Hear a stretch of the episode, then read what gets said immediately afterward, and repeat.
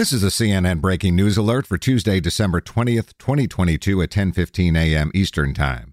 Federal regulators fined Wells Fargo $1.7 billion today for widespread mismanagement over multiple years that harmed over 16 million consumer accounts.